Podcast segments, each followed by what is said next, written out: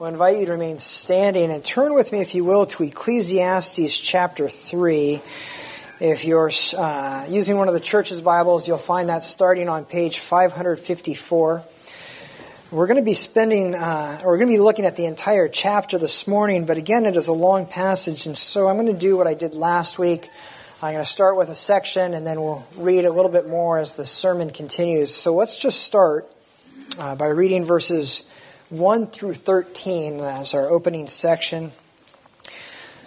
Beloved saints, this is God's Word. What a privilege it is for us to hear it. Please give your attention to the reading of it.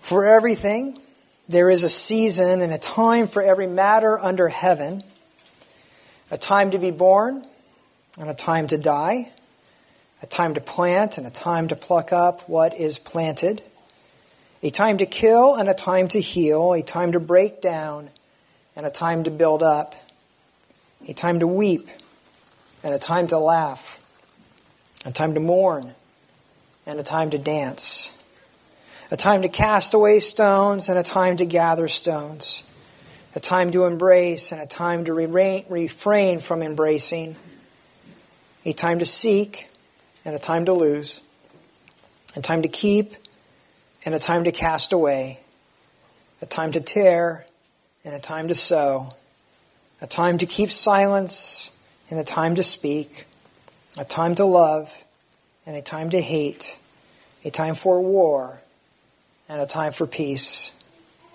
What gain has the worker from his toil?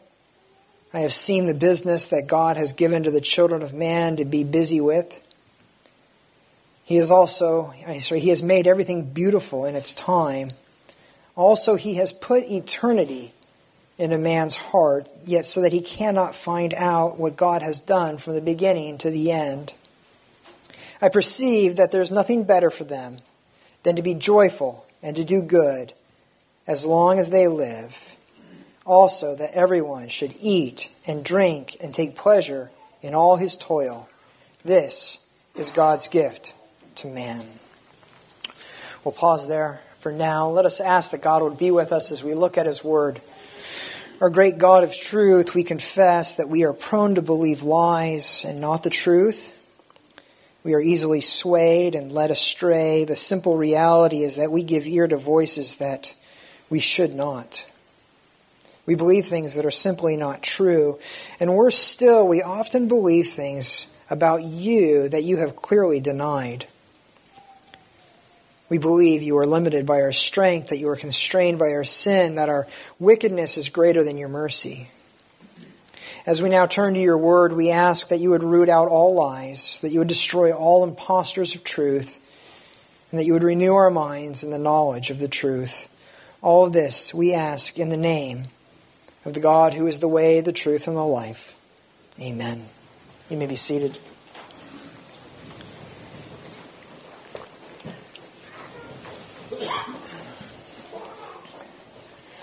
Well, last week I, I started by quoting a song that the passage reminded me of, but I wanted to do the same thing this morning. I just couldn't think of a song out there that sounds like our passage, so I uh, decided we'll just dive right in instead. Kids, ask your parents what I'm talking about. If you haven't noticed by now, um, Ecclesiastes has no problem stepping on toes, goring sacred cows, talking about sensitive subjects, pointing out our pride that we like to hide with spiritual sounding language. In other words, Ecclesiastes is good for us. As we come to chapter 3,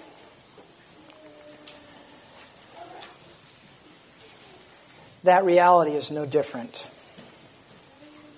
In chapter 1, Solomon wrestled with the frustration over the repetitious, the repetitive nature of life. How we always seem to want something new, something different. And really, what we want is to do something new, something different. And we think that if we do, that we will achieve immortality. If not in life, at least with a legacy. At least we will never be forgotten. We will always be spoken of and remembered in the history books. And it's here that we're tempted to look for significance and meaning in life. That if we can just achieve that, we will validate our, ex- our existence. The problem is not if, but when we fail, what happens? We're left with only despair. So, chapter 2 looked at the two roads through which Solomon seeks to achieve comfort and significance. He first tried through learning and knowledge, thinking that if he fully understood the world, he would be able to control it. And when that failed, he turned to pleasure, hoping to drown himself in all sorts of indulgences, hoping to silence the sorrows of the world around him. But of course, that would mean to ultimately lose touch with reality. And yet, he was never able to do that. His wisdom, he said, remained with him, and he knew that there was more to life than mindless pleasure. In chapter 3, we're going to see the struggles of coming to grips with the changing seasons of life. And seasons is the perfect word because they come, they go, they return again. There's no changing them. They are indifferent to our desires and our actions. And because seasons have a purpose. While, not are, while all are not equally pleasant, all are important. And the real question is whether or not we are able to see the reason for each season and benefit from them. And that's what chapter 3 is meant to help us with. My goal, my point, the simple message you might say that I really want to get across this morning is this God has ordained seasons of life to each of us in order to teach us our need for Him and he invites us to learn to enjoy his blessings in the midst of those seasons. That's really what we want to see in this passage. And to see that, we want to try to answer three questions. Why do the seasons of life frustrate us? Why was Jesus willing to submit to the seasons of life? And how can we learn from the seasons of life and even enjoy life in the midst of them? Those are the three questions we really want to wrestle with. Why do they frustrate us? Why was Jesus willing to submit to them? And what can we learn from them? And how can we enjoy life in the midst of them? That's really what we want to see today. Those seasons of life are described in verses 2 through 8, and they're meant to cover all of life's realities the point of talking about a time to be born and a time to die isn't meant to say, and everything else just doesn't matter. it's, it's taking the two poles and saying, there's a time for each of these and everything in between. It's not just saying that you should either laugh or cry and everything else is forbidden. It's just saying that there's a time to laugh and a time to cry and everything in between. It's pointing out that life is filled with a whole range of experiences. And each of those brings pain or joy, fear or excitement or, or, other emotions. None of us is able to only dance and never mourn. No one can fill his life only with laughter and not tears. No more than any of us could have only summer and never winter. And this frustrates Solomon. In chapter 2, he told us how he pursued a life of pleasure. He admits that he wanted to have a life of only dancing and laughing and no tears and no mourning. And he admits that no such life exists. But did you catch the hypocrisy? What was Solomon complaining about in chapter 1? It was that things never change, that they're the same yesterday, today, and tomorrow. The whole, the whole point of chapter 1 is where's variety? You know, the spice of life. And now what's he complaining about? That things are always changing. and it's not just one big party.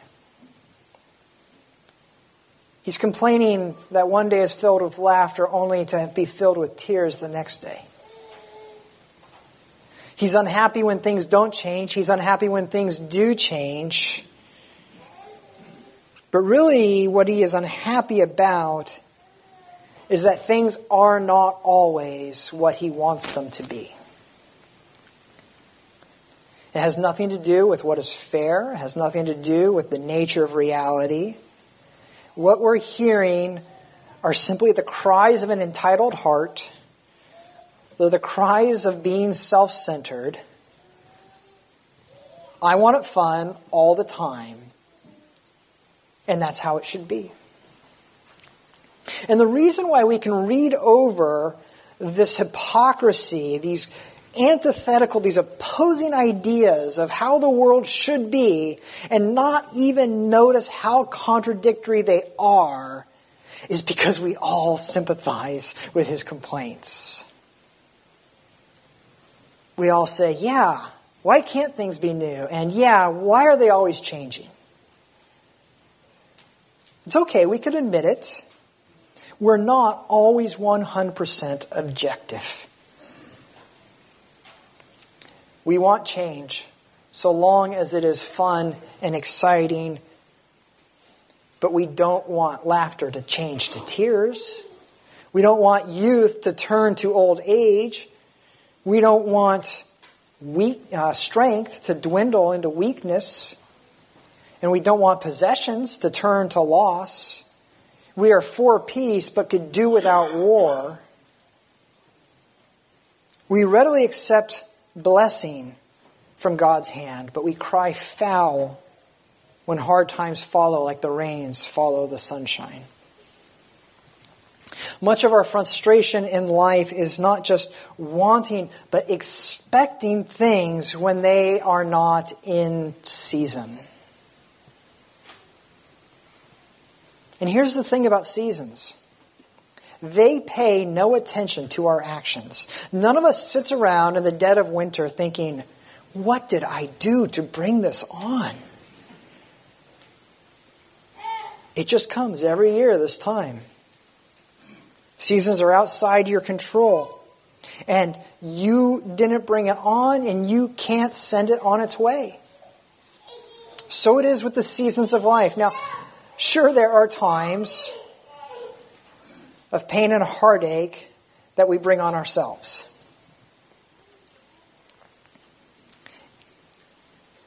Pastor Roberts talked about the high propensity for DUIs in the Northwest, but nobody should sit in the jail cell saying, I have no idea how this came on. It's, I guess it's just a season of life. No, you did that. but much of life is simply outside of our control. And that's really what we don't like. The average citizen has no voice on when a country goes to war. Cancer strikes when cancer is going to strike. You can be flipping burgers one minute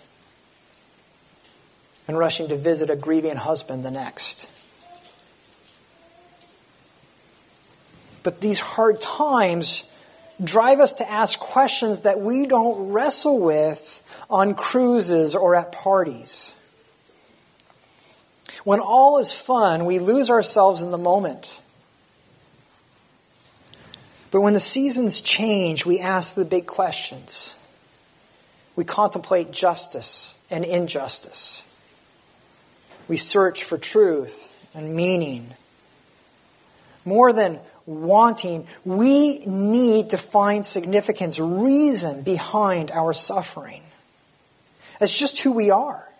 Meaning is an innate need for us.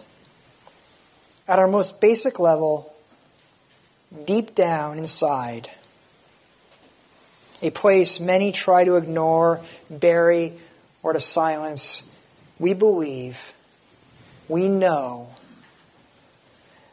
that life must have meaning. It must have significance. We know that we are more than matter in motion, that there's more to reality than meets the eye. Solomon says God has put eternity into our hearts. Verse 11. You see, no one ever has to convince themselves to believe in eternity and afterlife or heaven and hell. That is our starting point. Every culture, every person, every child, start there. Somebody must be convinced out of believing in it. It takes the most intricate and complex arguments. It takes willing students.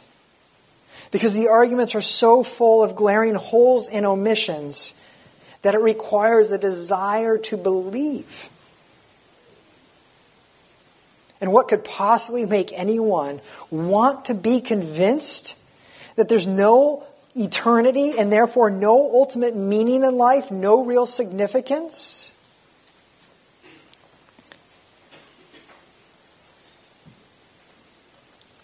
No consequence for what they believe in this life for the next? I think we know the answer. They want to do what they want to do without accountability. They want to pursue what they want, enjoy what they want, and ignore anyone who says, but that's not right. But it's precisely when hard times come that we struggle to keep that armor in place. It's then we cry out for meaning. Even the most ardent atheist, when he looks upon his mother in a coffin, finds his glib theories as hollow as a salesman's pitch. But all of this presses us to ask if we can't change the world and we can't stop the changing seasons, ever moving the calendar towards its final act, where is hope to be found? Well, let's read verses 14 and 15 together. I perceived that whatever God does endures forever.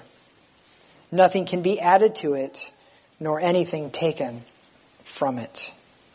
God has done it so that people fear him that which is already has been, that which is to be already has been, and God seeks what has been driven away. Whatever God does endures forever.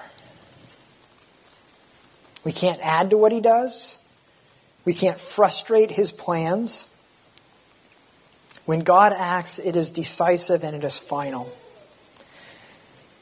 That's reality, and it can be the most terrifying thing you ever hear. Because if you are not at peace with God, if you are at war with Him, competing to have the final voice, if you think His job is to satisfy your sense of right and wrong, if you think that the only reason God could possibly exist is to do what you think he should, and when he fails to do that, that makes him evil and you righteous, then these will be the most terrifying words you ever hear. When God acts, it is eternal and cannot be frustrated.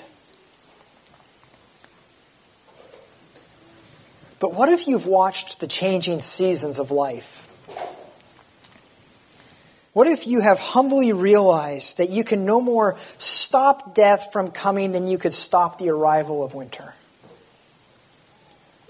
What if you've made peace with the fact that tears will follow laughter and that too is beyond your control? What if you have acknowledged that war can't be conquered with a bumper sticker? What if you admit that should you live long enough, you will attend the funeral of every person that matters to you.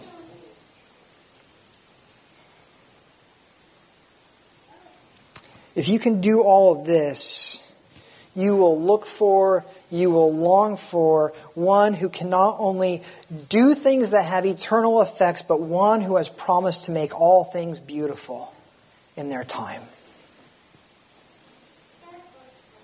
It's then that these words are no longer terrifying to you, but become beautiful. It's then that they don't bring fear, but they bring comfort. I love the end of verse 15. God seeks what has been driven away.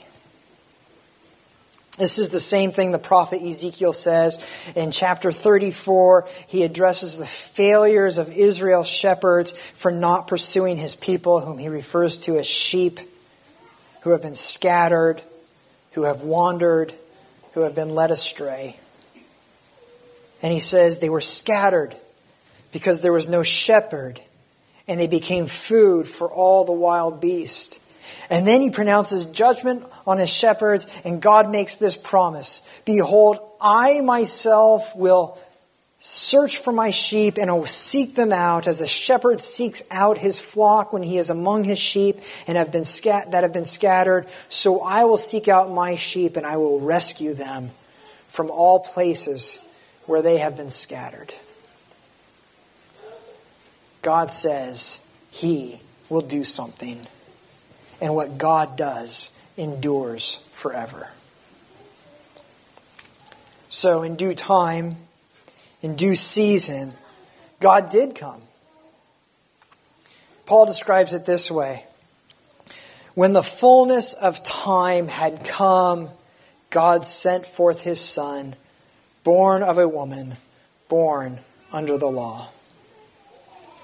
The fullness of time when it was time, in due season, at the appropriate point on the calendar, at precisely the moment God had set before time began, it was then that He sent His Son into the world. You can hear it, can't you? For everything, there is a season, even for the Creator to enter into His creation. The eternal God who put eternity into our hearts, entered into a temporary reality. He who was outside time submitted to time's changing seasons. He was born and he died. He came to heal and he did not stop those who came to kill him. He was broken down so that he might build up. He mourned and wept when his friend Lazarus died. But he also attended weddings where he probably laughed and danced.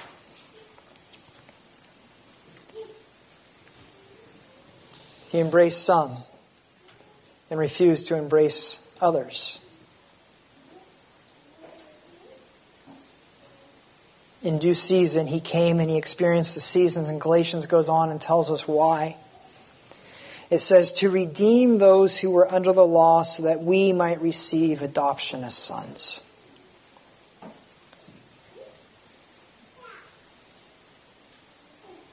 Jesus says the same thing, but he uses the language of Ecclesiastes. He says, The Son of Man came to seek and to save what was lost. He came to gather lost souls to himself. And that is what, what he continues to do through the ministry of the church. It's because he gathers what is lost, because he seeks out what is lost, that we are willing to address sin head on. It's why we are willing to tell the world who he is. It's why we won't simply distract ourselves with pleasant conversation and ignore those gnawing questions that matter the most to us. In Jesus, we find the God who does things that last forever. What he accomplished through that short season of life on earth lasts forever. He fully and completely addressed our rebellion by enduring what it deserved in our place. He did everything necessary to enter into heaven, and then he freely gives it as a reward to all who come, humbly come to him in faith. And it's coming to grips with all of these things that helps us to understand how we might live amidst the changing seasons of life. So let's read the last few verses of our passage, verses 16 through 22. Moreover, I saw under the sun that in the place of justice even there was wickedness, and in the place of righteousness even there was wickedness. I said in my heart, God will judge the righteous and the wicked, for there is a time for every matter and for every work. I said in my heart with regard to the children of man that God is testing them, that they might see that they themselves are but beasts, for what happens to the children of man and what happens to the beast is the same. As one dies, so dies the other. They all have the same breath. And man has no advantage over the beasts. All is vanity. All go to one place. All are from the dust, and to dust all return. Who knows whether the spirit of man goes upward and the spirit of the beast goes down into the earth? So I saw that there is nothing better than that man should rejoice in his work, for that is his lot. Who can bring him to see what will be after him? Solomon asks a question in verse 21 that might sound troubling at first. Who knows whether the spirit of man goes upward and the spirit of beast goes down into the earth? On one level, he's just being honest with the reality that death comes to all of us. In this way, we are no different than the animals around us all flesh comes to an end. He's saying you don't get to live forever on this earth because you're not a dog or a horse. But he's also being honest with questions and doubts. He's staring at the veil of death, and he's unable to peer behind it. Scientifically speaking, death is the great unknown. No one can test their theories about the afterlife and what lies beyond death in a laboratory. His doubts, his questions should not shock us, for most, if not all of us, have said and asked similar things. And honesty should neither shock nor trouble us. Ecclesiastes isn't denying the resurrection. It's not saying that the Bible doesn't have the answer. He's just saying that this is a question, it is a doubt that we all have to wrestle with.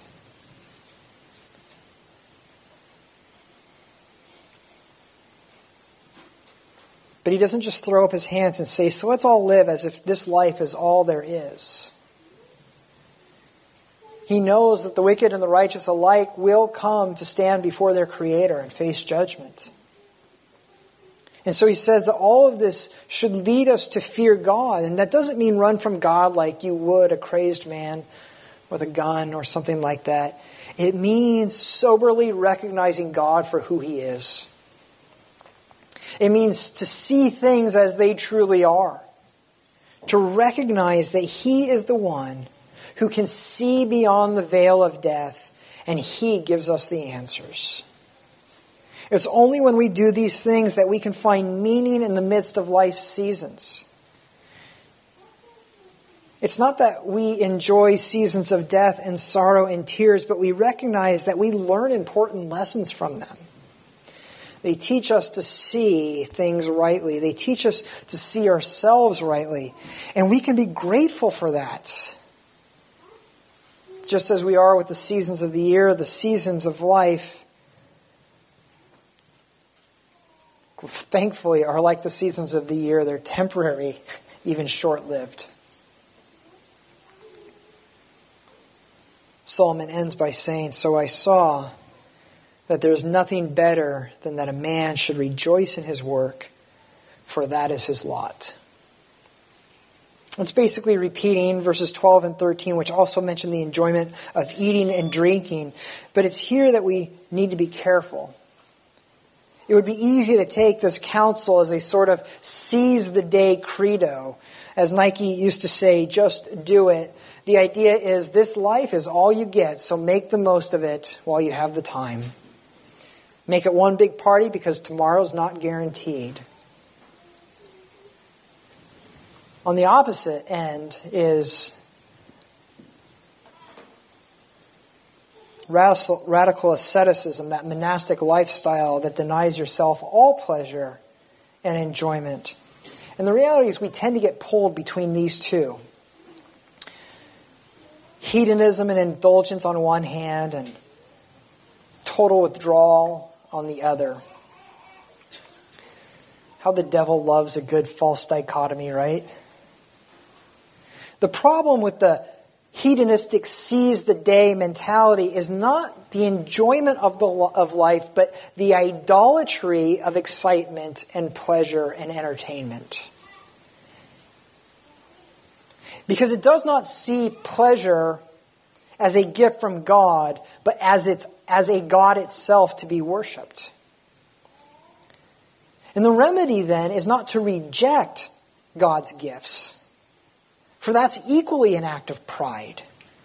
To render God's a judgment on God's gifts that they are not worthy of your enjoyment, that they are unclean and unacceptable.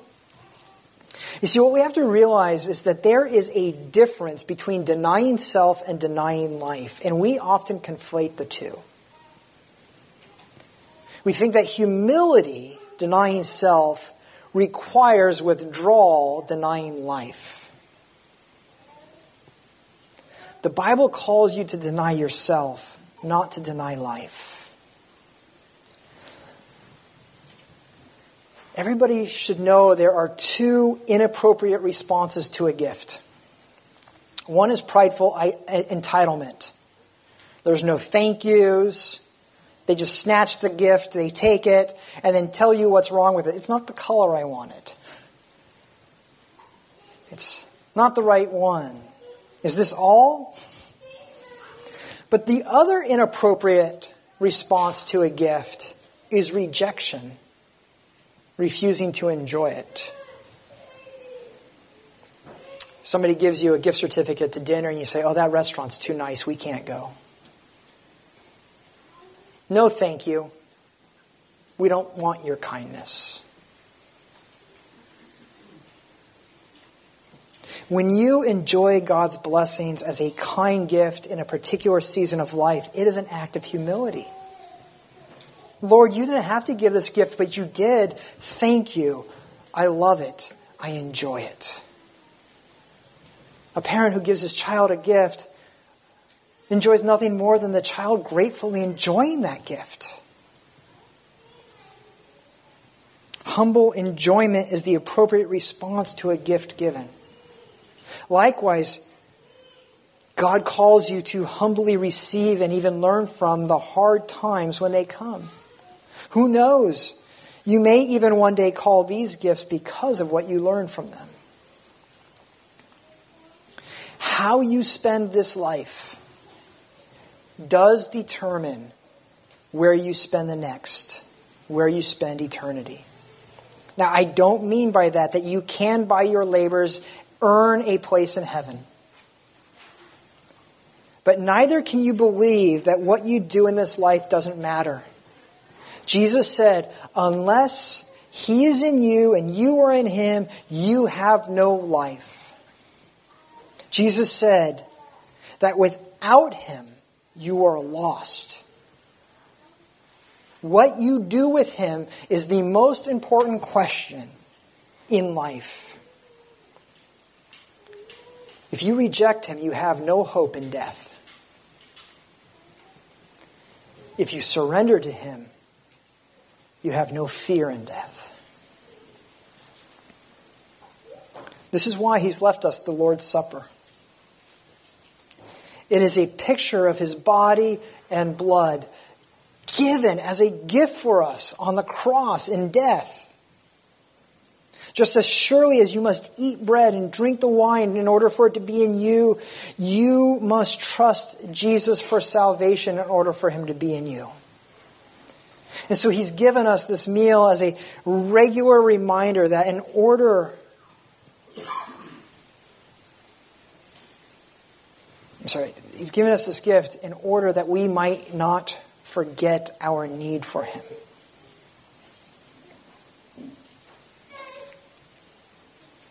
But he's also given it to us so that we might not forget the comfort he gives.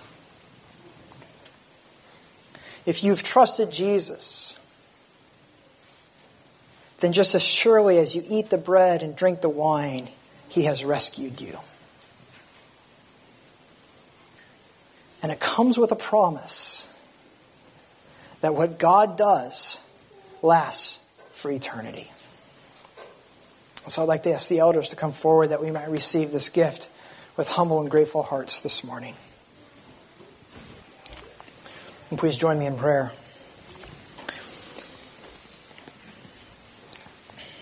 Father, we thank you that you have not left us to laugh away our lives like fools. You've sent hard times as well as the good in order that we might learn to fear you. For indeed, there is comfort in no other. You have put eternity into our hearts, and what we do in this life matters for eternity.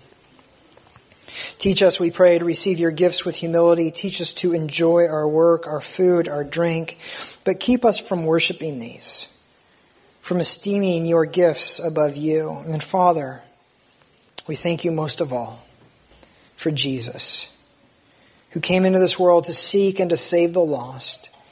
And we rejoice that what he does lasts forever. Amen.